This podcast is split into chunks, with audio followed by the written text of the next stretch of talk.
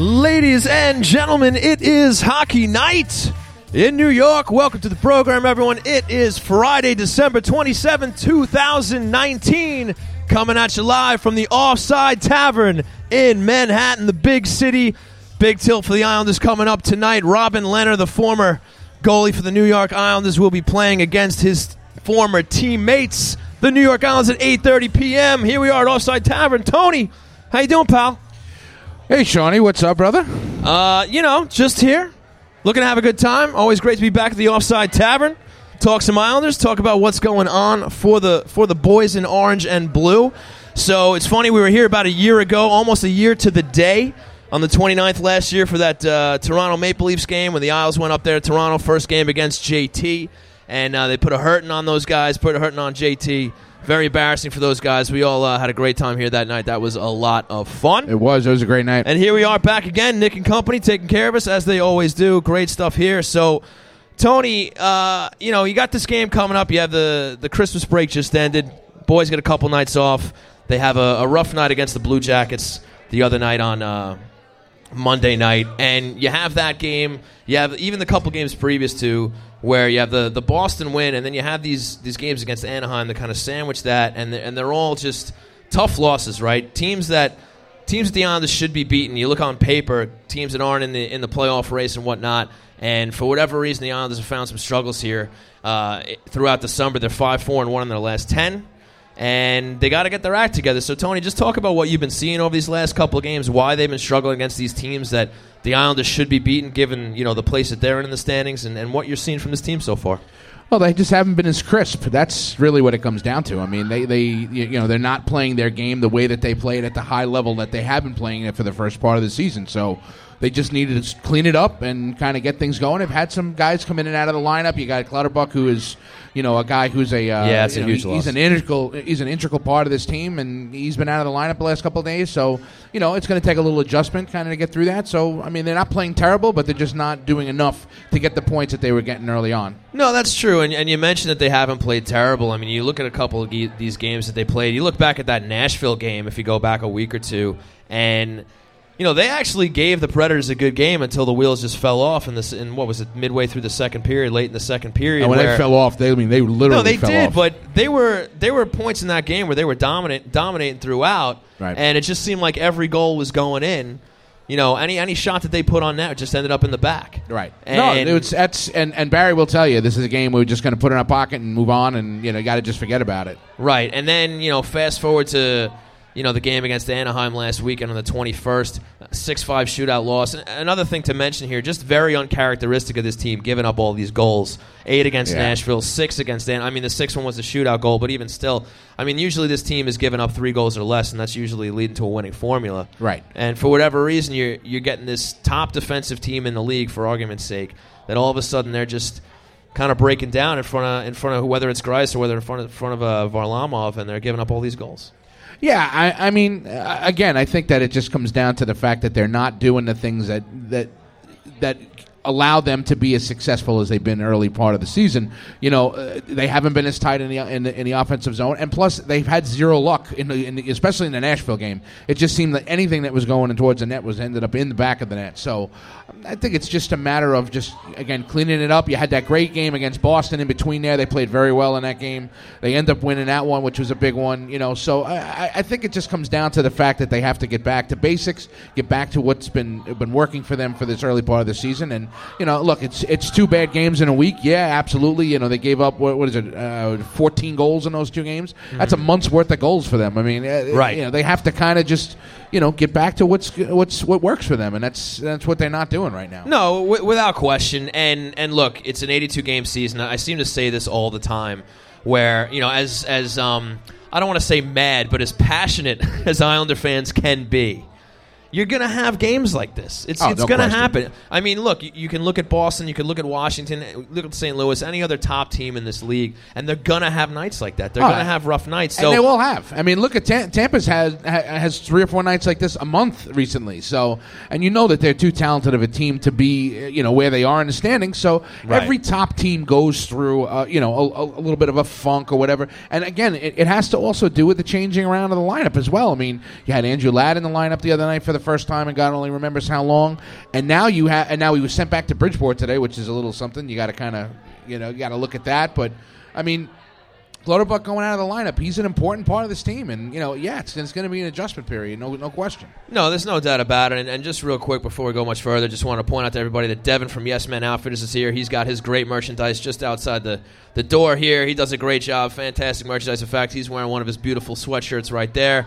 So don't forget to say hello to Devin over there. It does a great job, and uh, he has great merch. And I guess before we, we go a little further with the Islander talk, which we, we obviously will, but just want to let you guys know that uh, we're going to be having surprises for you guys tonight. Uh, Peter Schwartz of uh, the New York Riptide and also CBS Sports Radio, he was kind enough to donate uh, two pairs of tickets to the the NLL, the brand new NLL New York Riptide that will be playing lacrosse games at the Nassau Coliseum this coming season. Which Their home is the- opener which- is tomorrow night, and we're going to be offering up two pairs of tickets. So thanks to them.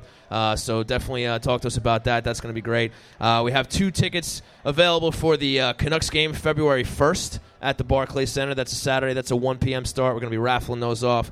We have uh, some raffle tickets going for that. There's also going to be a 50 50. We have these beautiful NHL 94 t shirts. Uh, the Yes, Yes, Yes shirts, we have those available. We're going to be giving one of those away at the end of each intermission, as well as having them for sale for $20. And I think that covers all that stuff. And now we can get back into the Islander chat here. So let's key on this uh, the forward lineup situation for a second. You mentioned Cal Clutterbuck going down, and everybody knows what a well-oiled machine that the the Isles fourth line is, and you know how how well those guys work together. Cal Clutterbuck, Matt Martin, and Casey Cizikas, and and now you know one of the key wheels to that that tripod, if you will, is is going to be down indefinitely. He's probably not coming back until I would say at least what February March at the earliest. I would, yeah, I would say that's a So with bet. that in mind, you're, you're kind of seeing this plug and play situation now going on.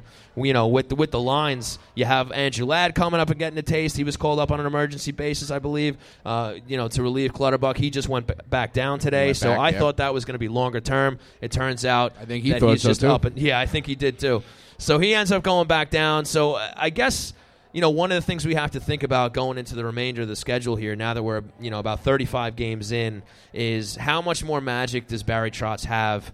You know, finding the right combinations for these lines and making sure that not only are they continuing to score goals at about middle of the league clip, but also keeping the pucks out of the net, which, as we've seen in recent games, that that's been a little more troublesome. Or does it get to the point where they realize that they have to make a roster move and they have to, you know, or go out and get somebody to come in and, and fill one of those spots, which we all know. I mean, you know, there's there's some guys in this team that are all, they're struggling also. Yeah, Derek Brassard's only got four points in what his last twelve or fourteen games. Right. Uh, you know, y- you got Ross Johnston playing and, and he's got two goals and he, he does things here and there, but that's not a permanent solution. That's that's kind of one of the you know working you know, Barry working his magic. So yeah, there's there's there's going to be a, a point in time where there needs to be a ch- you know maybe needs to be a, a change needs to be made because you know something's got to give. something absolutely has to give and you know it's it's crazy because you know we are 35 games into the season here and the islanders still only have nine regulation losses which is pretty Which amazing unbelievable. 12 losses total they have three losses you know combined in overtime and shootout and you look at the 23 wins that that makes them good for 49 points through those 35 games they're still second in the metro no matter how many games this team seems to win they can't catch the washington capitals because all they did was win It just a little bit more way. than the islanders It seems to be that way. Right, and I think they're they're now eight points ahead of the Isles. The Isles still have three games in hand, so even if they win out in those games in hand, still, they still end up two points points behind. behind the Caps, Right. which is pretty wild. But it, they're also fourth fourth overall in the league. They got games in hand on everybody else, so that's that's good news. But you also have these teams now coming coming up where you have Carolina, Pittsburgh, Philadelphia. They're all winning games too. And even though the Islanders have games in hand, these these teams are nipping at their heels now for that second overall spot in the Metro Division. So when you put all that together, Tony, and you consider it, how does it feel to be Tony Stabile? I feel fine. I mean, I, honestly, I mean, it, it's it's two bad games in, over the course of, of the season so far. I mean, you can go back and look at every single game that they've lost early on in the season. Uh, you know these last these these two games, the Anaheim game. I mean, the, when they played Anaheim in Anaheim, that wasn't that wasn't a great situation. Well, that whole either, trip out west was an absolute right, disaster. Right, which you can't. You got to kind of talked about play. that. You know, it's like you take that with a grain of salt. But you know, you look at the Nashville game. That never happens to this team. I mean, never. It, you, you don't see that. It's the worst loss in Barry's career since he's been here, Right. and it, it's a year and a half that he's been behind the bench now. So. I, I don't. I don't look at that. I, I, I look at the fact that they're playing up to their, their competition. All of these games against these these top teams, they seem to come out on top. You know, they played Tampa really well. The you know the Boston game that was a huge monkey off their back in between two bad games, no less. So I, I don't. I don't. I don't. I don't buy into that whole that they're struggling or there needs to be a major change made at this point. You know, they're just you, you hit that little lull and then you just kind of keep going Well, from look, there. you get spoiled by a 15 0 2 run. You go 17 games where you're playing near perfect hockey, and you know once an once some there, struggles sure. finally come into play, you know it's uh it just it just ends up you know sidetracking everybody into thinking why isn't this team just winning every night like they were? Well, because it, that was what was happening. I mean, Right. every night, every you know, you play another game, it's oh, they won again. All right, yeah, Right. and that was we talked about it last week when we were talking about the dynasty teams. When they lost, it was like, what, what happened? Like, what, what? You guys, you didn't win twelve in a row, thirteen in a row. Like, what's wrong with you? Is something wrong? You, you feel well tonight? Like, it's it's it's when you when you have that night in and night out of getting points every single night, it.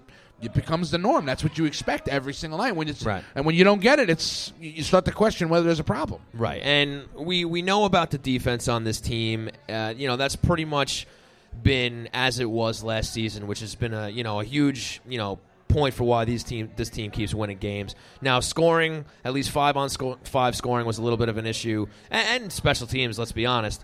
But you know that's picked up a little bit. They're more middle of the pack now. That's improved. That's probably you know speaks for why they they started winning games in October rather than December like last year. But one thing I want to key on, I think it's pretty appropriate given the opponent that the Islanders are going to be seeing tonight, is the goaltending. And you have Semyon Varma- Varlamov coming into this team. Big question mark. Everybody wants to know if he's going to be able to replace the beloved Robin Lehner. And you know now again, 35 games in. Uh, you know, and I wish he was getting the start tonight. I would have loved to have seen Lehner versus Varlamov tonight. I would have too. We're going to see Greiss, but you know you have the Jennings Trophy battle there, I guess. So if you're into that, sure. I mean, they they were uh, you know the best tandem in the league last year, but we can pretty much say at this point that Varlamov has made us forget about Robin Lehner Uh, from from a performance standpoint on this team. Everybody loves Lehner, the guy, the man that he was, and and you know everything that he did, you know, with this team and coming out and you know obviously sharing all that personal information. Everybody's rooting for him. But as far as the numbers go, the goaltending goes, I think we're all pretty happy with what Varlamov's done this season so far. Yeah, I mean, Robin Lehner is always going to have a, a hold a special place in, in, in Islanders lore. He's going to have a special place in his heart for Islander fans. Islander fans are going to have a special place in their heart for him. Right. That being said, Semyon Varlamov has been everything you could possibly ask for him. He's been he's come in. He's been consistent. He's been good from day one. Basically, he's been everything that they could possibly ask for, and teaming with Thomas Greiss night in and night out, back to back games, pretty much throughout the entire season so far. I mean, you can't. You could. You, there was. There's basically been no drop off between Lehner and and Robin and and uh, and Semyon Varlamov, and really coming into a tough situation. He's replacing a guy who is be- again beloved by the fan base after the season he had last year, taking his number no less. Uh, you know, they Right. would- And he was walking to- in. He, he did. He's done a really good job he with had it. to humble himself a little bit and learn the teachings from Mitch Korn and Piero Greco. Yep. And he's he's done a fantastic job so far. And it's funny you look at the stat line here. I mean, they have almost identical numbers: 17 and 18. Uh, uh, sorry, 11 and 12 wins. You have a 2-4-3 uh, goals against for Greiss, 2-4-7 for Varlamov, and then you have a 9-24 save for Greiss and 9-19. So they're they're both neck and neck with each other. The only real difference is Varlamov's one shutout. And I guess with all that being said, and I'll, and I'll toss this out to you guys here listening, is does anybody have a preference between these two guys, between Varlamov and Greiss, or do you got do you not even care who's in, in between the pipes? Right, they can both get the job done. Right. I mean, up until extremely recently, you know, they've been going every other game. Right. Now, Barry Trotz hinted that he was going to see if he can give one guy the ball and see if he can run with it. Didn't go so well. kind of went back to trading off, Right. you know, back and forth again. So it'll be interesting to see, uh, you know, what he does beyond tonight. You know, It'll be with this goalie interesting to see when he gets to the playoffs. That's what'll be when it'll be interesting. Oh well, I don't think there's any question he's going to pick whoever's the hot hand by then. I don't. I don't think there's going to be any al- alternating once we get to the playoffs. I, I- I mean, you you got to go with your main guy. Yeah, I mean, but if they're going to continue to, We just don't know who that is yet. Well, that's the thing. We got to see who's con- healthy. We got to see who's running hot. And if they're playing the way that they are now, basically identical records and identical everything, I mean, if I'd have to It's going to be a tough call. I would have to think that Varlamov would be your game one starter. I mean, Everybody agree with that? Game one playoffs for Alamov. Greiss. We, oh, we Ah, got two okay. You Greiss got right two here. Greiss right All there. right. All right. Okay, that's All right. good. Good. That's good. It's great for debate. It's great for debate. so, all right, Varlamov, Greiss. We'll see. We we still have just under 50 games to figure that out. And and, and is it that many? Lord willing, they'll both be healthy, and, Yeah, and that'll well, that'll make be uh, for a very difficult decision for Barry Trotz.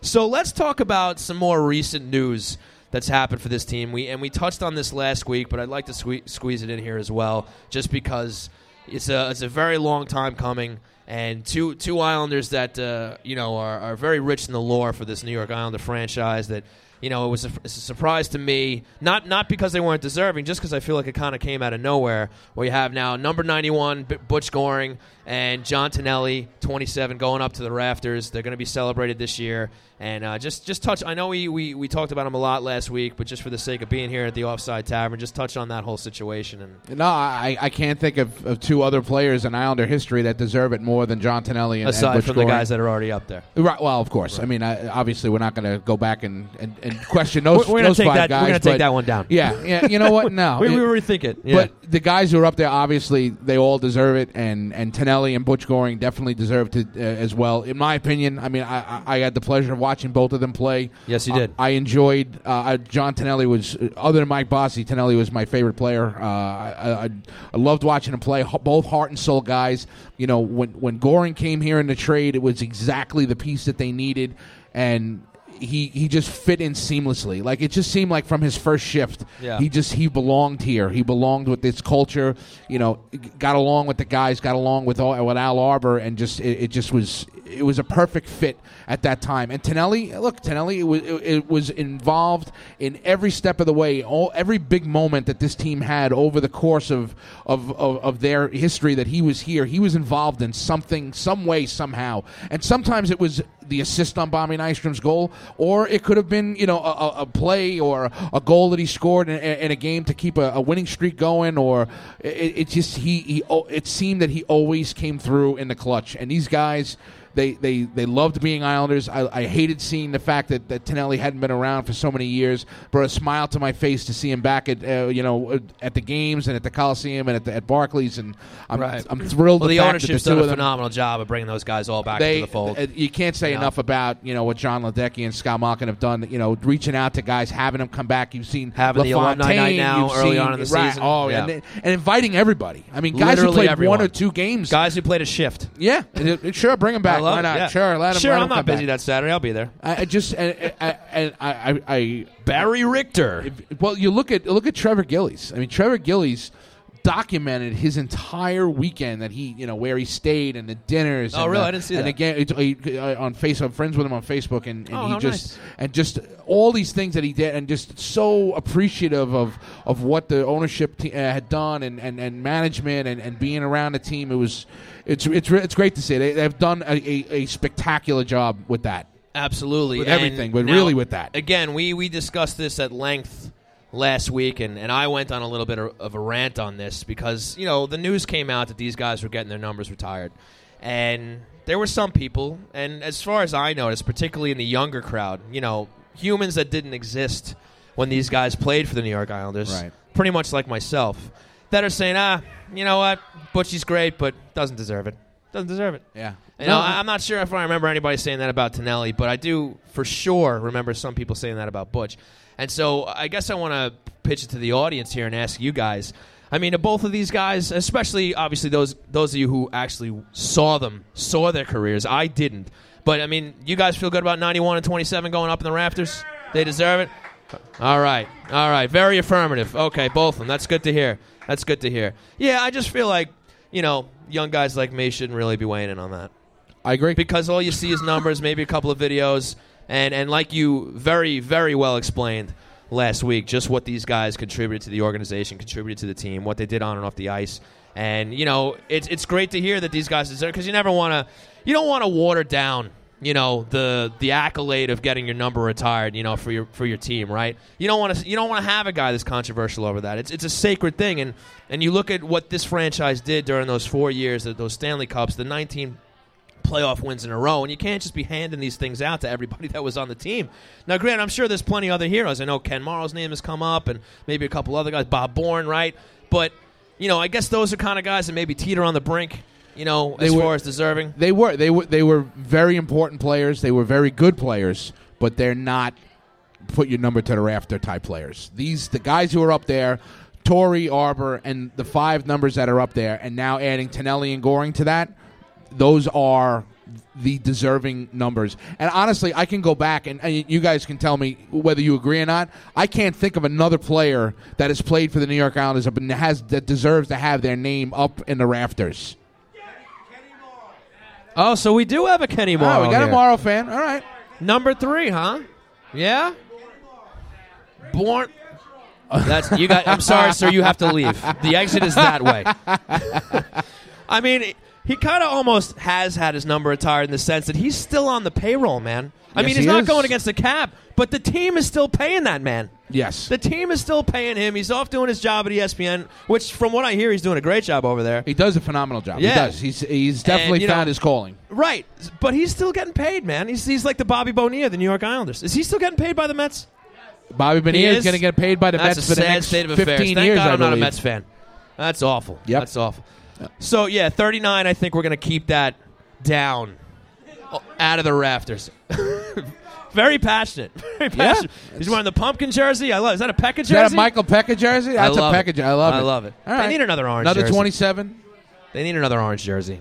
It's time. I agree. See, I'm wearing the orange T-shirt. I mean, I'm, I'm trying Oh, to sell I would, it as I much would as go possible. back to the orange in a second. Yeah. Though I do like There's the a lot of fans now. that don't like the orange. I like the I like the alternates now though. I do. I really I do No, like the alternates. hey, look, they're solid. I like the They're orange not numbers. awful, I, I, and, I, and the I like Islanders it. have had their fair share of awful Yes, alternate jerseys. Yes, they have. Yeah. I think what they're doing now I've is owned every one of them. It's not it's not black and white. It's not too controversial. It's got the actual Islander colors. I dig the the change to the stick on the NY. Yep. Yep. Yeah, it's good stuff. Yep. it's good stuff. All right, so moving on. Let's talk about a couple of um, youngsters right now. Oliver Wahlstrom ends up being the lone representative for the New York Islanders at the World Juniors. Nope. Okay, I'm lying. Correct Yep. me, please. Jacob. Pav- He did score a goal. Thank yes, you, he did, buddy. and a beautiful goal at that. By the way, I saw the replay. Jacob Pivonka is also uh, representing the Islanders on Team USA as well. Jacob Pivonka. Yep. Who the hell is that? Well, if you remember, uh, maybe you're a little too young. I don't know who that guy is. Michael Pivonka used to play for the Washington Capitals. That His I remember. son is Jacob Pivonka, and he plays on Team USA When as did the well. Islanders draft him? Uh, was it two years ago? Am I, am I wrong? Two years ago? Yeah, it's two years ago. All right, wh- whatever you say, I'm going to believe because I have no idea. No, don't So, I believe mean, me. you Believe the said- guy in the audience. That's that's a good idea. I mean, that's probably a good way to go. let's yeah. be honest. okay. Sure. Why not? All right, so he had a great goal today, Oliver Wahlstrom. Beautiful goal. And well, uh, do we know what Pivonka's been doing? And who's he playing for? Canada? He's no. He plays for Team USA Oh, okay, he's American. he was we know that now. when he when he played in Washington. He was born in the United States because Washington D.C. is within That the makes United sense. States. He could have been born on the road, man. You know, So- they could have been up in Toronto or Vancouver. No. All right, fair No. enough. Okay, all right. His All home right. address is in was in Washington at the time, right. and that's where he was. born, Clearly, so. you are besting me so far tonight It's- in the, all right. Islander pedantic Anybody who knowledge. listens knows that that happens at least once or twice a week. Wow, that was a dig. It's all right. It's all right. I'll It's get you back. good. We got we got plenty of time. You can tag me back. It's I'll okay. get you back. We got an hour, man. You got it. All right. So Oliver Wahlstrom, do you want if he has a good World Junior? Do you want to see him back with the team? Do you want to see him as another option? Because again, we talk about the forward lineup. We're, we're a little unsure of what they're doing there, especially with Clutterbuck going down. Is he another guy you want to see back, or you want to see him maybe go back to Bridgeport Marinite there with his buddy Kiefer Bellows, who's scoring a lot of goals lately? He's looking good again. I, I would like to see him go back, come out of World Juniors, go back to to Bridgeport. And, and play at a high level there. Continue Okay. the momentum he gets in the World Juniors. Go back to Bridgeport, show it, and then if he if if it takes off from there, then I would yes, I would like to see him back. But it all depends. I mean, it's it, it depends upon whether he can show that next level at Bridgeport, which he hasn't been able to do yet. But you know, the, he's he's shown another level going back to the World Juniors. So coming back, playing in the AHL. I'd like to see it, and then yeah, the guy's going to be an NHL player. There's no question. Yeah, I think that's fair to say. I'm, I'm down with that. There's no rush. I mean, unless there's just a, a ton of injuries that, that follow here, I, I'd say you're, you're on. You know, you're right about that. Let's send him back down. Um, another guy whose name I just mentioned, Kiefer Bellows. It's funny because you get a couple of these prospects with the Islanders that they're highly touted. You know, the first round draft picks. Draft picks. You look at a guy like Michael Dal Colle, right? He he played a couple years in Bridgeport. He had very similar struggles where he couldn't even put a goal in the net down there. He ends up back with the Islanders. Not everybody's favorite. Maybe he needs a little more time. What's that? right. I, I think I think I'm putting it nicely for some fans. Not everybody's favorite. Some people want him what shot into the sun, shot into the moon. That's Fired that's the phrase the everybody uses. Fire, Fired fire into him the into the sun. sun. So look, I don't know if the kid's ever going to get it together on the NHL level. Barry Trotz seems to like something about him. I don't know if it's for a lack of personnel, but he's with the club. We'll see if he can get his act together. But I'm trying to just parallel him with Kiefer Bellows because you know the early going this year and even going back to last year, it just seemed like he was a disappearing act here for, for the Islanders and and for for Bridgeport. And it's like, oh no, is this going to be another early early round bust here? where you know you thought the prospect pool was a little deep, and now you know he, he, he fades a little bit. Now all of a sudden, just literally out of nowhere, what does he have? Nine goals in eleven games or something like that. He's uh, I think it's eight eight and eleven. Eight he's and got 11, nine that's overall. Um, yeah, I mean he's he's he's gotten he's he's. He, I believe he leads the team in goals, if I'm not mistaken. He, he does lead Bridgeport in goals. Uh, look, everybody knew that Kiefer Bellows could score. Okay, it was a matter of him making adjustments, him working on, on his skating. It was never a slow player, but he was a guy who, who definitely needed to take his ska- skating up a, a notch. Sure. Kind of the same thing with Dal Colle. Took him a little bit longer. I don't think Dal Colle is nearly as offensively talented as Kiefer Bellows is. Uh, so, I- I mean, we'd like to.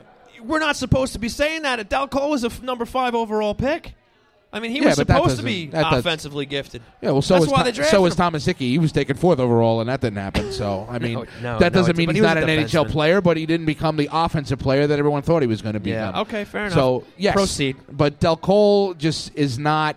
He's been given every opportunity this year to to show his, you know, his uh, you know his offensive part of his game, which he really hasn't done to He this point. not. And uh, I mean, time is running out. I mean, right now, if it wasn't for the injuries, I don't know that they could justify keeping him in the lineup at this point. But I mean, was he got two points in his last 19 games or something to that effect? It's it's not good. no. Um, and That's when you bad. have guys that are banging on the door, which are like as as we said before, Kiefer Bellows, Oliver Wahlstrom, another guy who just came back uh, that's been uh, in on hiatus for a while. You gonna say it? 'Cause I was just no, I'm not saying up. his name. I'm just saying I'm just mentioning the guys down there. That's all. But another former first round pick of the same draft. But anyway, the point being is that they have other guys who play the same position that are not far off. So you know it, it's going to be interesting to see whether or not they try. You know they, they try to sneak him through waivers at some point, or if someone tries to. You know, it, it's something's got to give at some point. He's, he's two points, like I said, in 19 games. He's not getting it done offensively, and he's not a fourth line player. Hopefully not. Hopefully he's he's a top I take nine a fourth line player least. at this point, but that's not what he is. So No, you're right. You're right. And and who knows? Maybe maybe he's a guy who, you know, as we get later into the season, you see, you know, look, Ross Johnston's been getting into a lot of games, which I like. I mean, for what he does, I think he's been great. Uh, I like it when he's in the lineup, and, and it's funny because we we mentioned this too. You know, with the limited minutes that that guy gets, Hmm? it always seems like something's happening on the ice in a positive way. Mm-hmm. You know, whether whether he's chipping in a goal, a deflection, he's assist, or he's or he's you know using his fist to, to Or teach somebody a lesson. out of somebody. Yeah, it's always it's it, listen. It's I- great to have a I- guy like that in your no, lineup. I There's no agree. I agree. And and Thomas Kuhnhackl recently came back from injury, so you know Barry Trotz is going to work him into the lineup here and there because for whatever reason, Even Barry, Barry knows Trotz that he's not an every night No, solution as well. not. So, look, look. There's there is a there's a need on this team, and eventually, I know this guy does. I know there And we're has going to been talk no about trades. that. Nee. We're going to get the get the crowd involved here for Yes, sure. but We'll get into that. Going to come at some point or another, I think. Yeah, I, I agree with you. I agree with you. But speaking of he who who shall not be named, real quick, the guy who who he's another one of those guys. Yeah, Voldemort. But we're talking about the guy who you know every other week for for a while we're just like this is the last time we're talking about this guy. He's old news. He's finished. We've been saying it and he just years, always bro. finds a way to get his name back in Islander news here. And out of nowhere, we crashing nets and cashing checks. There it is. Social media star Joshua Ho-Sang. So last week we get the news that he's coming back to Bridgeport, which I don't think any of us saw coming. We thought he was banished. He was fired into the sun until the end of time. He comes back, and since last week, he got himself into a game. Now, I was too lazy. I didn't look at his stat line. So, Tony, I'm hoping you could help me out with that. Uh, Did he do anything of significance in that one game that Set he up played? a goal. Is that right? Set First up a goal, game? guys. Yep. You got an assist. Yep. So when's he coming back to the island? Tomorrow. No, Tomorrow. it's- Tonight. no, it's look. I mean, I guess you know. I guess Lou is getting you know becoming a big softy in his older age because I, I don't think anyone would have thought No. ten years or twenty years ago not. that Lou Lamoriello would allow a Josh Ho-Sang back after requesting a trade and not going to. So, uh, well, yeah, I think that that's part That of is it. abundantly clear. I mean, I'm sure teams have offered up, hey, I'll give you a seventh round pick, I'll give you a future considerations, whatever. And, and Lamoriello's like, no, he's too talented of a guy to, to just let walk away like that. So he's going to well, do he, what's best he- for the he team. He was interviewed and he flat out said, "Yeah, no, we we offered him around and there were no takers." I mean, they asked him and he said, "Yeah, no, nobody wants." him." well, look, the, Neither do we. Jo- and we've we've talked about this ad nauseum, and and honestly, I I, mean, if, to be honest, gives us both odds. Jo- it it does, it really does, and I cannot believe I'm having this friggin' conversation Again? again. But but Josh almost Ho-Sang's biggest problem is Josh Ho-Sang. Okay, he has the he has the reputation of being uncoachable, and that is the worst thing that you can be have a label on as a hockey player. Okay, you could do anything else that's bad. Okay, but don't be uncoachable, and that's exactly what he has been dragging around with him. Despite that fact, there is still a very vocal Josh Ho-Sang supporters club within the Islander fan base. now, I'm curious if anybody sitting in this room now is, is a member of that club. Well, Lot of- I- lot of head shaking. and I'll ex- and I'll explain this very simply. Of, we all I would. think everyone we all would. would. We've been saying But- that for about 15 years. But, But this go is, on. But this is the problem with Josh is that when he's in the lineup, they win. That's the problem. Look at the record when him he's in the lineup. That's a fair point. I know, but a when he's in the lineup, point. they win. I, just, I saw a stat the other day which was just absolutely amazing, and that Leo Komarov, when the Islanders have had him in the lineup this year, they're like I don't know, they're like nine, seven, and whatever. And when he's not in the lineup, they're Not like official stat. 19, one and one. Okay, now Right. we know that he's not the Well, reason he why they're he losing even pointed games. that out last year, right? But- he was like, "All I'm saying is they were 9-0 and one when I was in the lineup." Yes, Yeah. but that's kind of the point. That's why fans hang their hat that on was that. is also when that Devon he Toews came up too. Well, So he- he probably should have credited that guy I'm not well. look. I'm not saying that he's a direct result of them being on some Nobody- kind of yeah, we're not. Of course not. The point I'm trying to make is that that's the reason why people are on this this Ho-Sang train. Is that oh he's in the lineup they win. He's just he's like their Yeah. you know their lucky rabbit's foot or whatever. It's not the case. Yeah, I don't know. I don't get it. I don't get it. You would think after everything that happened, they would finally relent, but I mean, they're, still like, why isn't this guy in the look, lineup? I don't look, get it. I don't you got, it. he- asked for a trade. They sent them away. They sent them home. Yeah. What more I- proof I do you need that it. nobody wants this guy? We, we talked about it last week or the week before. Whatever it is. He kept himself in shape, obviously. He comes back. He calls Lou Lamoriello outside of his representation. He gets them to send, let him come back. That in itself, that's impressive. Okay? Sure. Does that on his The own. The bar is low. and then he's only there for a week, and he's on the ice. He, sco- he sets up a goal in his first game, so he obviously kept himself in shape enough to get right into the lineup. Didn't need two weeks, this or that. Way So to earn that salary, Josh. Let him let him play and see what happens. That's Yeah. all I can tell you. I mean, just let him play and see what happens. I don't know what this guy would even have to do down in Bridgeport for, for Lou and Barry to even Score. consider bringing him up. Score. Well, that's a nice start. play but, play a a a, a But, but I'm not even convinced that if, complete if he goes on a good run down there, I'm not convinced that Lou's even going to call him up. I- Because he, he was very specific in saying, yeah, this is something that he worked out with Chris Lamoriello and Brent Thompson. He was pretty much saying, I had nothing to do with he this. also I yeah had he nothing to do did, with this. but he also said it was a clean slate him going down. He there. did say So- that, but yeah, well, And Lou's not a guy that would lie about something like We'll that. I don't see. think. We'll I think if he said that he would just I, if he's going to play and then that's it, he would just say that. Well, look, as of right now, the guy is lucky not to be playing beer league up in Toronto because He that's what he was league. doing up until now. So we'll see what happens, and I'm sure something else will happen down the road. Where we're gonna have to talk about that guy again, and it is what it is. Oh, that that conversation is not gone by so any stretch of the we'll we'll wrap up this Bridgeport corner of the discussion here. With uh, one number 16, Andrew Ladd. He's a guy who we didn't think was going to get back into the lineup, but as you said, the injury with Cal Clutterbuck kind of necessitated it. He come that's a word. He comes up for for one game, and he gets sent back down. He got what? Uh, no, I think he had two games, right? It was one, One game. game. I was right the first time. I should have went my gut. Yep. Uh, so he comes up. He plays under 10 minutes. I mean, pretty quiet. Nine minute 53 seconds. Um, does anybody care at this point, Andrew Ladd? Yeah, no, I'm- no, he doesn't care. Uh, Call me when he starts scoring. No, they no, just I think no. they I were think just it was. like, we saw I- all we needed to see, Andrew. Thanks for coming. I we'll call you in a month. We'll see what's going on. I think it was the condition of his of his recall. he did throw some hits. I He- think- that is one thing he did. Uh, he did lead the team in hits that night. I think he had five, five hits. That's true. Uh, sorry, Andrew. Didn't mean to overlook that. You did do something on the stat sheet that was significant. But I don't know. I mean, at this point, you look at all the guys that this this team has, and and he's been a very divisive individual on this roster just because the guy can't stay healthy, can't stay in the lineup. When he was in the lineup, his numbers weren't all that impressive.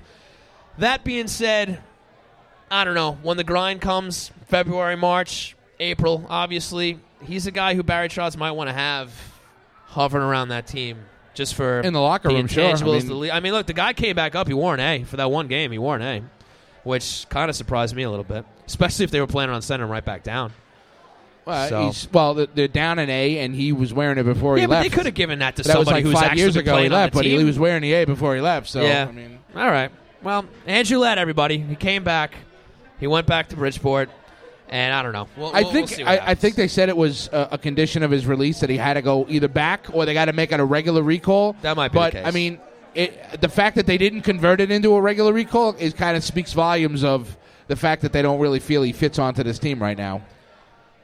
Right, right, for sure. And and now that we're just keying on individuals, there's there's one that I guess we got to talk about who who made news over this Christmas break, and not exactly for hockey reasons, more for um, relationship reasons, and that is one Anthony Beauvillier, Mr. Tito, uh, shot his shot, as everybody's saying out there in the Twitterverse. Uh, what was that Christmas Day? Was that the day after?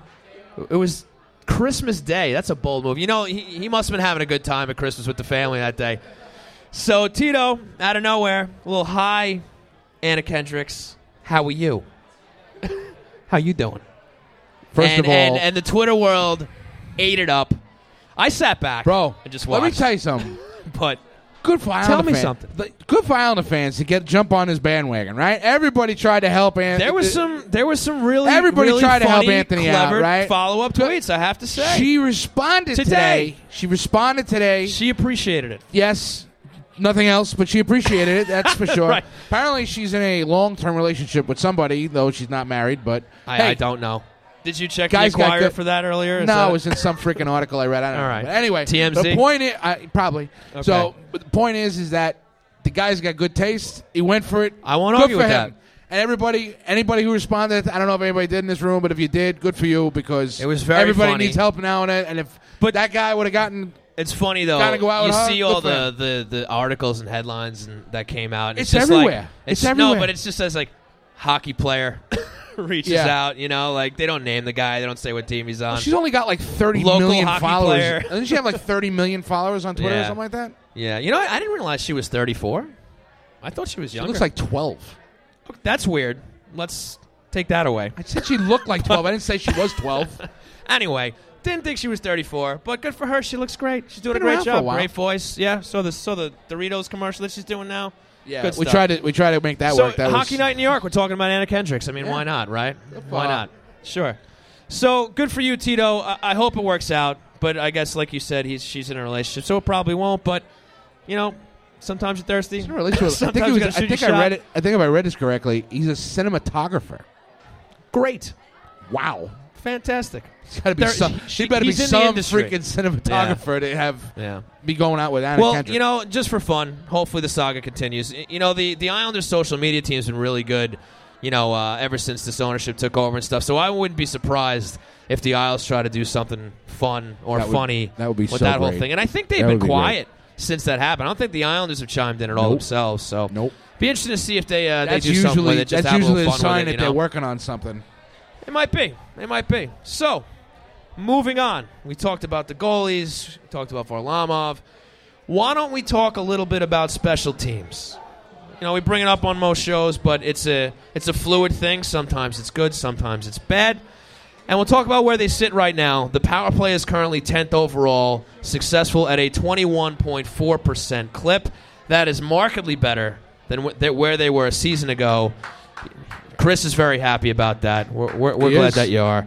So We should be. But it's funny though. It was like a week or two ago.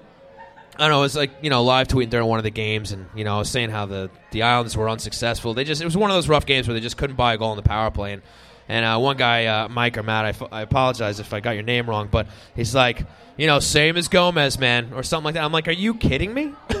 that was like one bad game with the power play.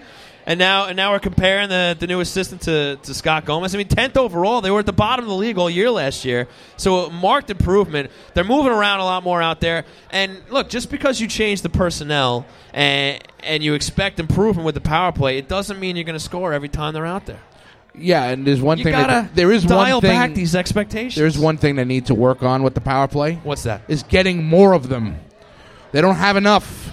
That's not their fault, buddy. Now we haven't discussed the great power play conspiracy in a long Here time. here we go. I mean, that was much more Here we prevalent in the in the earlier going of the season, but they are still at the bottom of the league in power play opportunities. Yeah, but, they have 84. but I 84. can't see any way or reason to blame the team itself that they're not drawing enough penalties. They're working hard. They're fighting through checks. You know, I mean, and that's the sort of thing that draws these penalties. I mean, Matt Barzal is getting high sticked every other shift, and they're not calling it. Yeah. Am I right? So, I mean, again, I have a little fun calling this thing a conspiracy, but why why aren't the refs making these calls? Okay, There you go. because we're the Islanders, we hear from the crowd. Could be. Do you think that the, the NHL and the referees have, have huddled together and said, don't give those guys power plays. Keep them keep them five on five. No, No. advantages for those guys. No. Right. I don't, right. honestly. Of course not. But I mean it is weird, guys. We're almost halfway through the season. And well, it they're tied with out. they're tied with Vegas for 10th overall uh, with power uh, and power play percentage Success right rate, now. yeah, yeah, yeah. Vegas has had 117 power play opportunities. The Islanders have had 84. Like That's It's like not even close. That's unreal. It's not even Over close. 30 difference. 30 33 more power plays. But and what they've about only had now? seven do you have goals. the team with the most opportunities in front of you, or no? Uh, I'll tell you in a second. He's going to tell us in a second. folks. Vancouver has had 142, That's almost double. Almost double. and the Islanders are last, and they're behind Montreal, who's 30th, by 13. it's wild. I mean, I really thought by now it would have balanced out, but for whatever reason, they're just not calling penalties. I don't. I don't get it. It's just another barrier that this team has to fight through to, to maintain success. In, So I don't know. And Pittsburgh is one of the least. Uh, uh, is, is down there too. At 27th, they played one more game than the Islanders have. They've had 104 power Which is surprising to me because Sidney Crosby is a very good swimmer. But Sidney Crosby's He's been out of the lineup. Yeah. That too. Yeah, I guess that helps. He's Yeah, been hurt, and that- Malkin's been in out of the something to do with lineup. So. Okay. All right. Well, with that out of the way, we'll talk about the PK. Now, that was more, you know, towards the middle of the pack uh, for the majority of the season, but given this rough patch of games that they've had, they've fallen down to 21st overall, 79.2 percentage there. And it's strange, right? Because you look at how successful this team is at defense five on five. Right, the, they're still giving up the least amount of goals in the league, despite giving up eight to Nashville recently, despite giving up six to Anaheim a week ago. And for whatever reason, this team is in the in the bottom third of the league in the penalty kill. And and you know what do you attribute that to? What are you seeing, Tony? they're giving up too many power play goals. Folks, Tony Stabile, ladies and gentlemen. I want to thank I mean, Tony in all seriousness. I mean, I'm not He wrong, great job. Thank you, Tony. Uh, hockey night in New York would not be where it is today if it wasn't for analysis like that. Well, you know, I mean, I just and I don't know call where we are I exactly, but we wouldn't be there. I just tried to capture the spirit of the thing. You're doing great. So Thank you. So can we get a, a, a more analytical answer to that question? Look, what do you, what's why why are they not preventing goals? I, I, I think again it has to do with the fact of is that And feel free to chime in if there's something you guys are seeing it. out there. Chris has something. Chris, what do you got? I think they're coming up against very good power plays too. Okay, the opposition. Okay, okay, fair enough. had some injuries on top of it. But yes, Boston, of course. I- yes, the Predators. Well, we saw that. We saw what happened that night. Had some injuries on top of it. You know, you had some guys who have not not just been out of the lineup, but guys who are playing hurt that have been in the lineup as well. So Right. that's that. You know, that's Right, a portion of it as right, well. Right. So I mean, I mean, look, look again. Everyone they, they they played at a high level early on in the season. They've dropped down a little bit. They've given up what we said what 14 goals this week alone. I mean, it's Yeah. they need to you know kind of Well, like I said at the top of this section here, the special teams are fluid. You're going to have success. You're going to have some failures here. And it wasn't too long ago that they were singing the praises of the penalty kill on the athletic. You had that piece about the power kill, Right. how they're much more aggressive out there, uh, pursuing the puck, pur- pursuing the, which the that's also it's an adjustment as well because teams are going to notice the fact that they are playing more aggressive and they're going to make adjustments and now they're going to have to go back and make their adjustments. So yeah, it's going to be a little bit of a fluid. You know, number that's gonna they're gonna rise and fall. If they're in if they're in the top fifteen by the time they get to the end of the season, that's plenty heading into the uh, heading into the. Playoffs. I agree. All they got to do is middle of the pack because they were pretty much bad to terrible in both categories last year, and look how well they played. Look, look where they finished in the standings. So you don't need special teams towards the top five, ten of the league. If you can just be at least middle of the pack, they're probably going to have an even better season than they had last year. So moving on from that, let's get to that team needs section of the show. Now, about a year ago when we were here uh, for that Toronto Islanders game, was a wonderful night. Wonderful night seeing seeing the Toronto Maple Leafs get Can, can I just, manhandled can I just Islanders. interrupt you for one? Oh, please one go ahead. Yeah, sure. Just because we had this conversation earlier. Yeah. So, um, the, the the great Michael Fornabio, who covers the Bridgeport Sound Tigers, Yes, does a great just job. tweeted out the lines for tonight. Okay. The top line in Bridgeport tonight: Otto Koivula, Andrew Ladd, and Josh Ho-Sang. There you go, folks. Line one, right wing. Let's see what he does. Let's see what he does. To Josh. To Josh and the Sound Tigers. All right. So, And Cole Bardreau is back in the lineup down there, so it'll be oh, well, interesting to see if he comes back he did back a good up, job when he was up in the Islanders. especially with Clutterbuck being out long term. For sure, for sure. So, again, year ago, we're sitting here, we're talking about how great the Islanders are playing, you know, towards the end of December. And we start talking about what does this team need? Well, what's going to help them continue their success, maybe extend their playoff success. And we were talking about who the Islanders were going to pluck off the St. Louis Blues. Again, this was December 29th. Yep. And if you guys remember, the Blues came out. You know, the general manager came out and said, "Oh, anybody's available. What's going on, buddy?" And and we're talking Tarasenko. We're, I mean, we, we- I think we even talked. Yeah, Brayden, Brayden Schenn. I think that even was my guy. Pietrangelo's name came up. You know, we're thinking they're going to have a whole fire sale. So, I guess with that preface, you have to take where this conversation goes with a grain of salt because you never know what can happen between now and the end of the year. And there's not too many teams that are out of it. In fact, Arthur Staple's piece today was talking about this a little bit, basically saying that the Senators and the Devils are really the only two teams that you might be able to eyeball right now, saying, "Oh, and the Red Wings, sorry." That you Yeah, might be able to talk about sure. saying, yeah, they, they might have some guys available that you know you can look at to help this team. So with that being said, as we've discussed in the show previously, it seems to be there's two common needs that, that Islander fans are discussing right now, and it's either a top six forward, whether it's a center or a winger, or a third line center. So I want to bring you guys into this as well. I want to know what you guys think. If you had to choose between one or another, I mean, maybe we can get greedy and get both. But if not, you think we need a top six winger or a third line center? So we have top six winger. We have Pageau. Okay, we'll talk about him. We'll obviously have to talk about him. So, right, right. Well, he's going to be UFA. He might be available as we get close to the trade deadline. We don't know yet, but he's a name you got to talk about because, you know, whether whether you think one need is higher than the other, he would certainly fit that Both. third line center need. And Bo, he's in scoring. He scored. He was 16 goals so far this season. Yeah, and he's putting up great numbers, and, and that's a little out of character for him. He's he's he's not known to be the highest scorer, but he's he's doing a great job this year with Ottawa. We'll see if that's something he can maintain.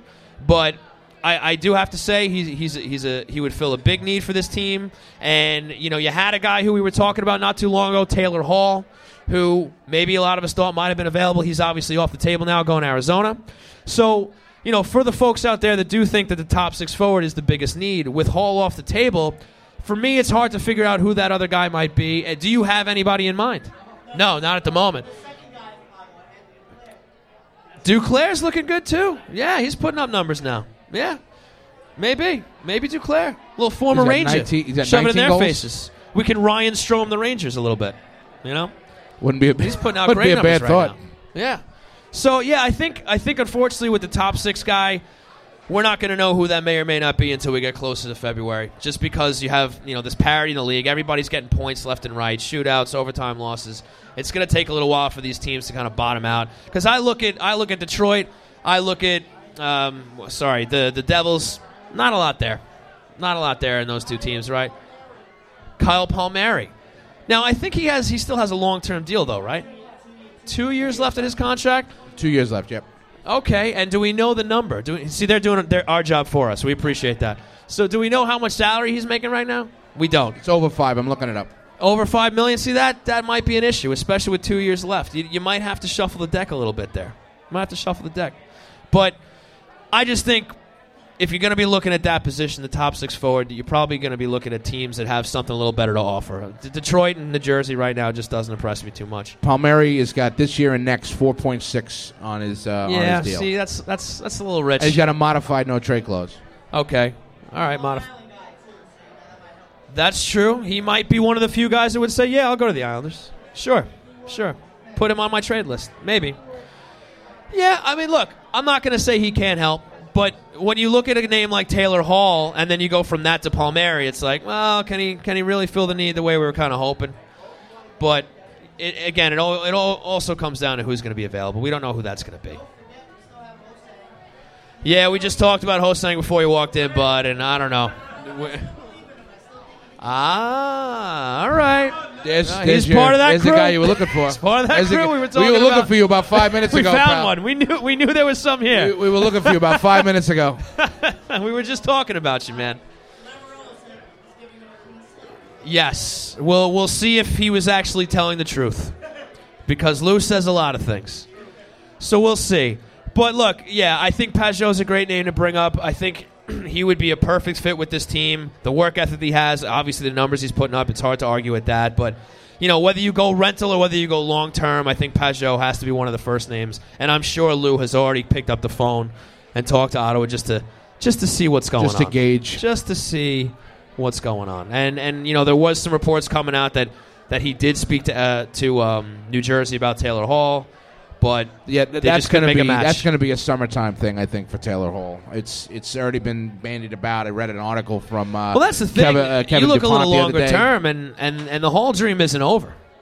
No, this the call's summer- not over. It's You, you'd have to move. You'd have to shuffle some chairs on the deck without question. Obviously, somebody's going to have to go. They're going to have to make have to make room. We all know that you got Barzal's contract coming up. You got Pulock's contract coming up. Even Toews to a lesser degree. All those guys are going to push push the number up to the cap. The cap ceiling will probably go up. We don't know yet if it's going to be enough. But yeah, if, if you're going to bring in a guy like Taylor Hall on his UFA contract, you're going to have to force some guys out. And, and, and you know, it's funny bringing that up. You know, some of us weren't sure that Nick Leddy was still going to be an Islander coming into this season. Because everybody talks You about that young trade- you defense have- that was coming in. you have and tradable maybe and, you don't need him non-tradable assets. You have tradable and non-tradable. Yeah, assets. for sure. I mean, after the And season, he's- you he's can still move, one of those guys. You can move Andrew Ladd's contract after the season. It is is full no trade becomes a modified no trade. Lou is is, is famous for for moving those non-tradable deals.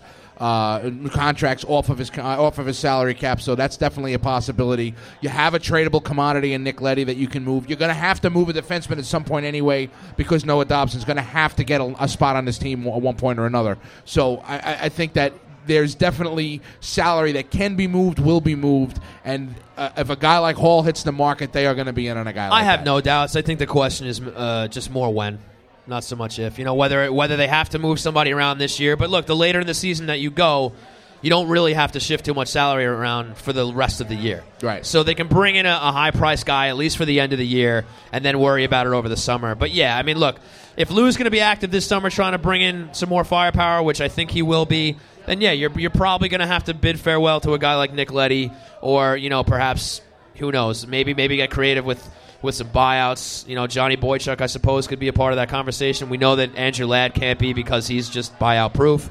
You know, but maybe he gets cast off to LTIR, you know, Robidas Island, as everybody calls it. So Lou's got some options. If they keep him in the, if they also keep him in the AHL, he also might be be more. Uh, he might be more. Uh, the might get sick of riding the bus, That's man. my point. Yeah. He might. He, it might get to the point where he says, "Hey, can you He might just me?" say, "Send me home to my family. Right. I'll collect my check. No problem." Right. Oh, my knee. It, it does still hurt. you know what? Take me out. And then all of a sudden, that's what five and a half off the cap ceiling, Right. and that would be a huge help. so Well, yeah, when- Lou's got yes, options. It's well, like I said, it, and and and Lou has always been been very good at getting these contracts off. I believe he got Nathan Horton off of uh, off of oh, he's done it books. multiple times. Yes. Nathan Horton, uh, David Clarkson, right? I think he did that up in Toronto and then too. he, and he moved. Uh, uh, oh, remember, he moved Malakhov's contract.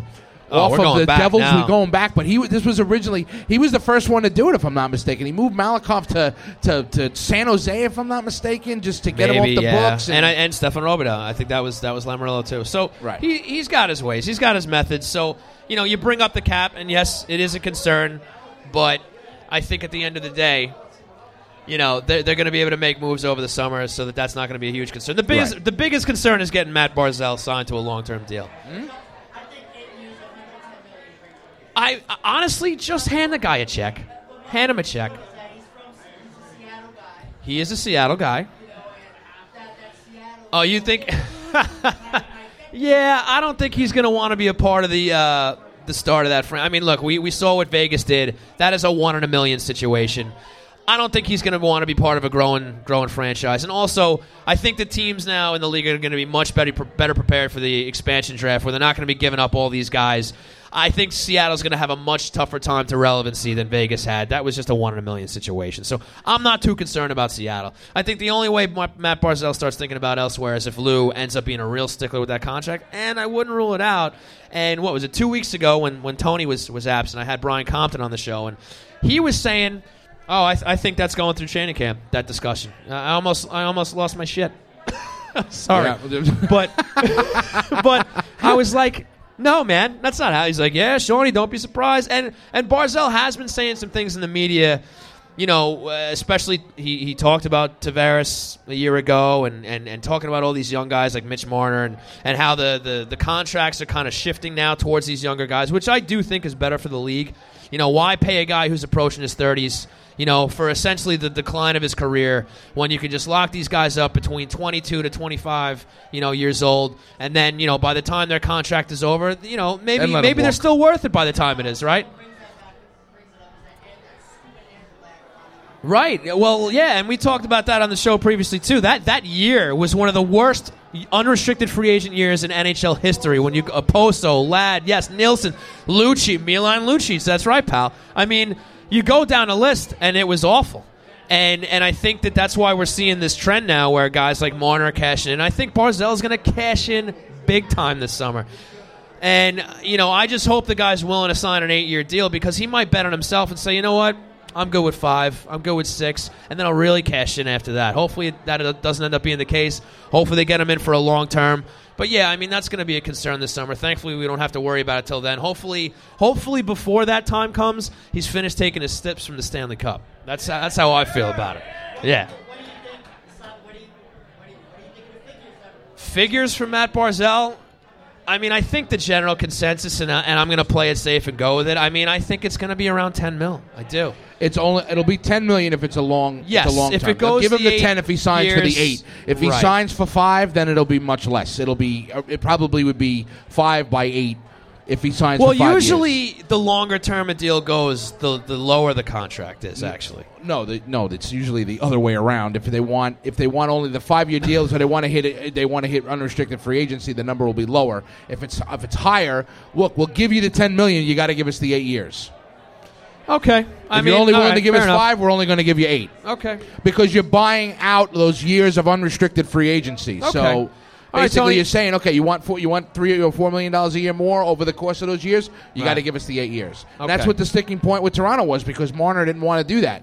Marner wanted you know, only wanted the shorter term deal because he wanted the higher salary in the shorter term deal because Right. he wanted to cash in again. He never wanted to leave. He just wanted to he wanted to be able to cash in again after five years. Right.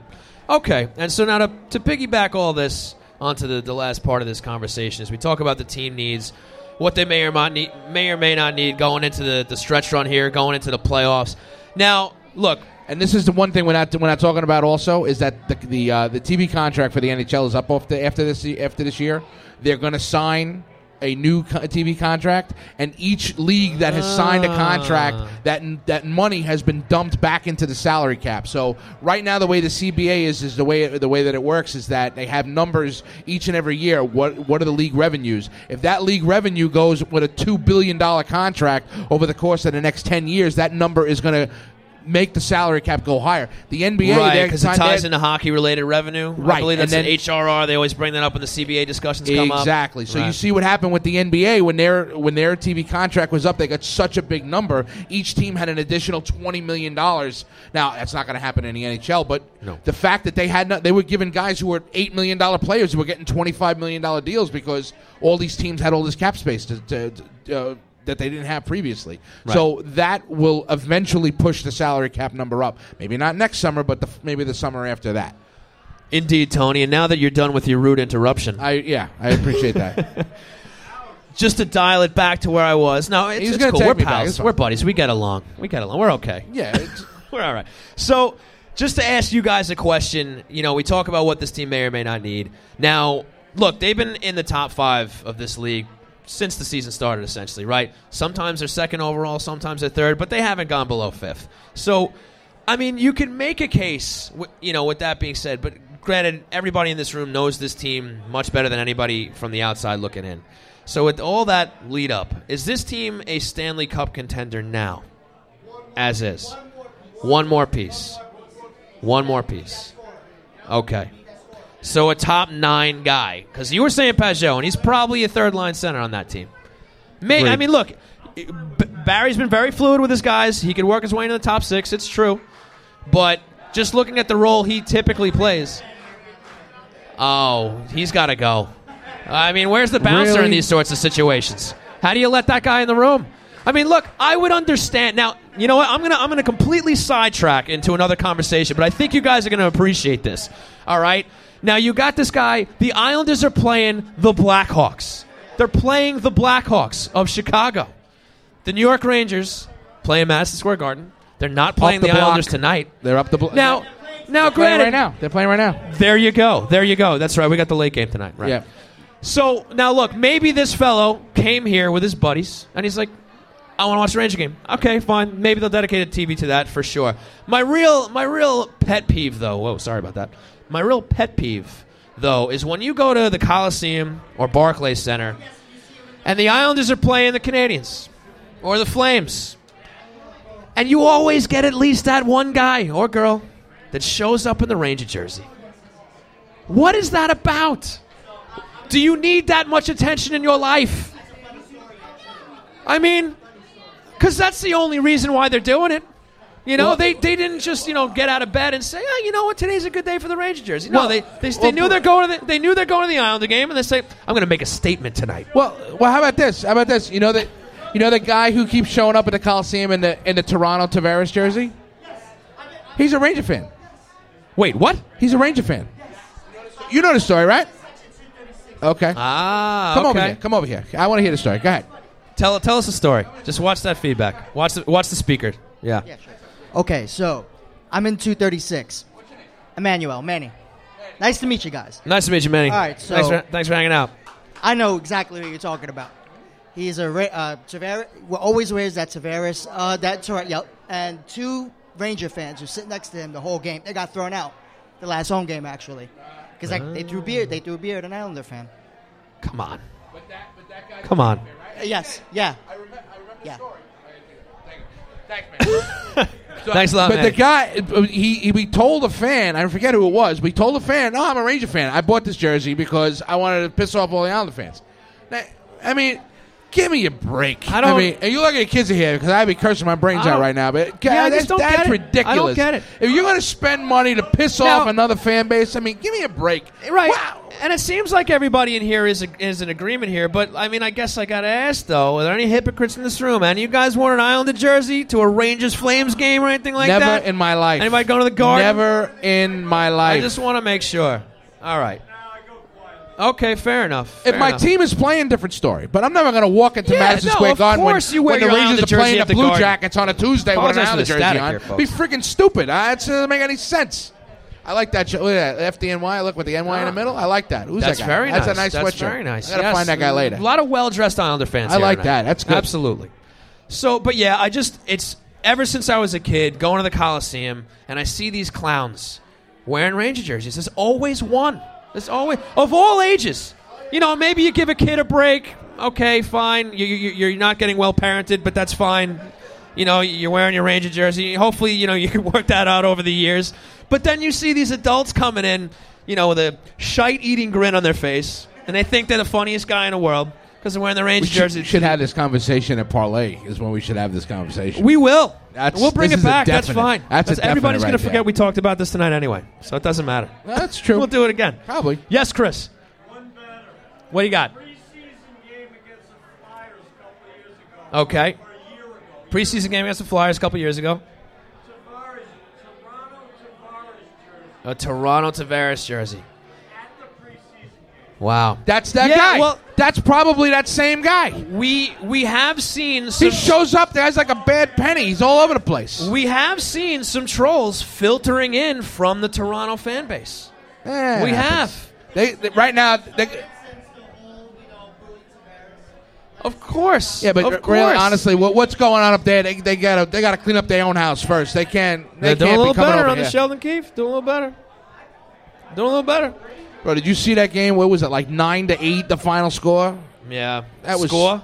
Uh, Long Island really came out on Yeah, that we- one. uh, the final score. It, ha- it happens. it happens every once in a while. So anyway, just to just to finish that rant and that point, I just don't get it. I, I never will, but it's without fail. One one in those thirteen thousand people is always going to be somebody wearing a Ranger jersey.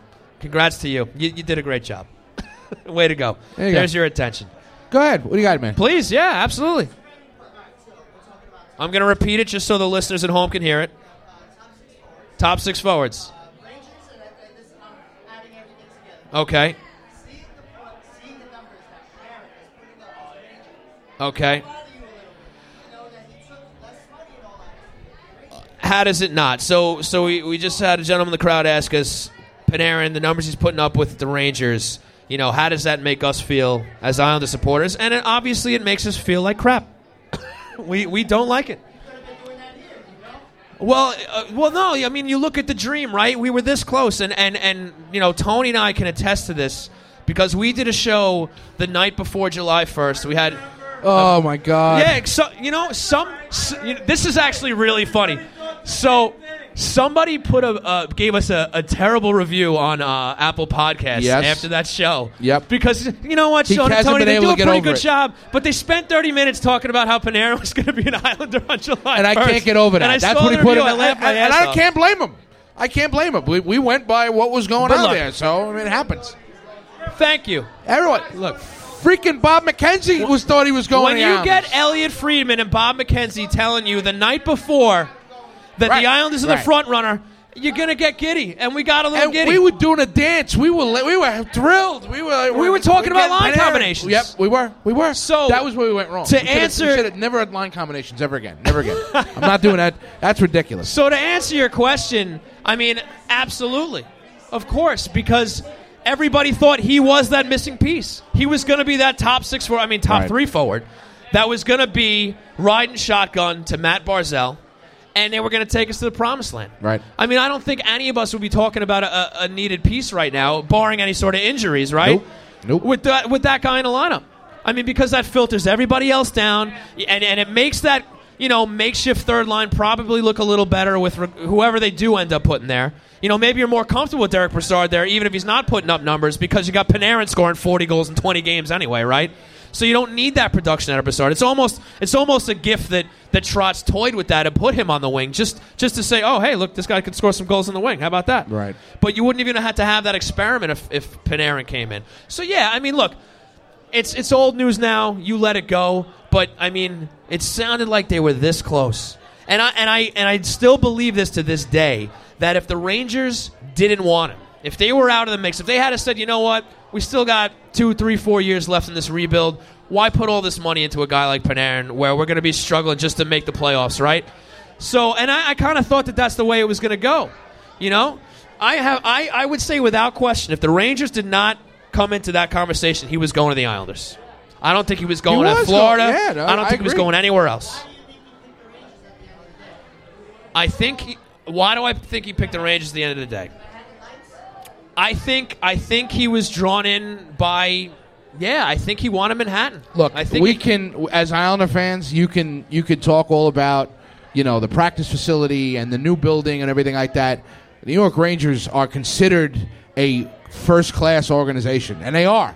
There's no question. First class facilities. You play in the middle of Manhattan. I mean, it's you're a rock star. You're playing, and and these guys, some of these guys come from these little towns, you know, in the middle of the mountains someplace, and they see one game a month on their little TV that they're watching, right? And they're looking at it and they're saying, God, I would love to play every game at Madison Square Garden. So, yeah, they're going to take a little bit less. That's why the Red Wings and Penguins and, you know, the the the, the um, uh, Canadiens and the Bruins, that's why they get these guys when they go, when they're in the, and they're in the conversation, teams like, you know, teams like the Islanders and this and that, they're always going to be that second tier. You can offer them more money and hopefully they want the money. But when all said and done, the the opportunity to put that jersey on is definitely something that holds a lot of lore for hockey players. It's just it is the way it is, and, and he wasn't something shy that we about that go back. wh- while he was still with Columbus. I mean, the word got out that the guy wanted to play in a major city. You can't get much more major than, than the Rangers. Now, Right. you, now of course, you could say, well, the Islanders are right there, but they're still were on the right island. there. They're still in Brooklyn. They're still going between two arenas, and and I don't know if I don't know if the word has really gotten out yet to the rest of the league what. Malkin and Ledecky are doing for this franchise, and and with I think you it's know out there now. and Barry Trotz being I think there. it's out there now.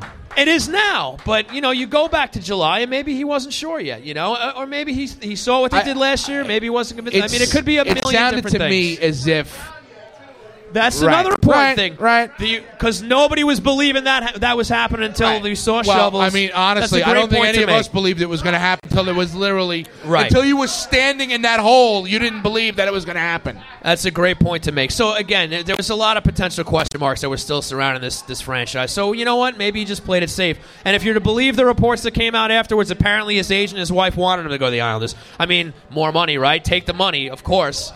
And you know, he didn't want it. He didn't need it, and he went to the Rangers. And you know, it sucks. But hopefully, there's somebody out there that this team can get that can you know finally you know be that wingman. You know, literally and figuratively to, to Matt Barzal as another star on this team to, to take him to the next level. Look, eventually, one of these guys that they go after is going to sign. It's.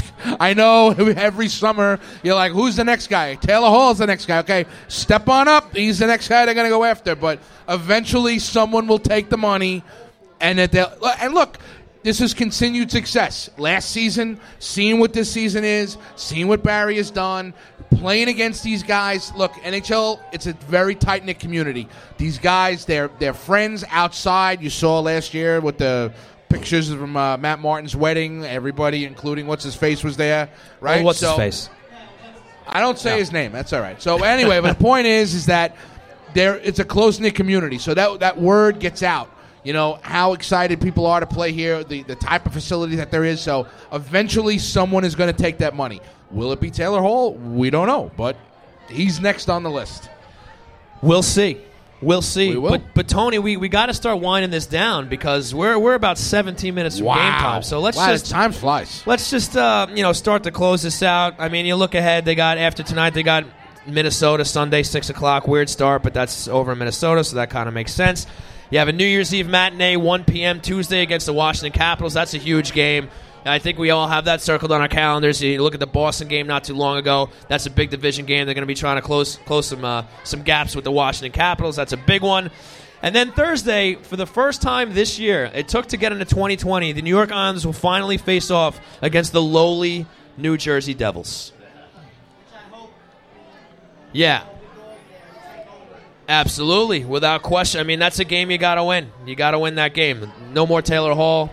I mean, that should be a gimme game. We'll see. The Islanders Who's playing goal against. for them? Who's playing goal for them right now? Is it still Mackenzie Blackwood? I think I think Mackenzie Blackwood was playing tonight, so he's still getting in there. They have somebody Cory else. I don't Schneider even know his been name. farmed out, right? He's playing in the AHL now. He's playing up in Albany.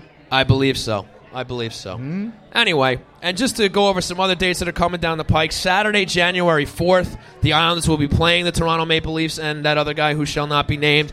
Mike Carver, of the ILC podcast, will be hosting a viewing party that night at McCann's in Massapequa. Right. He's going to have Benoit Hogue in the house. He's going to be his guest, so that's Yeah, going to be a a, great night. night. That's so if night. you're not busy, that's also going to be an Isles meetups night. Brian does a great job running the Isles meetups.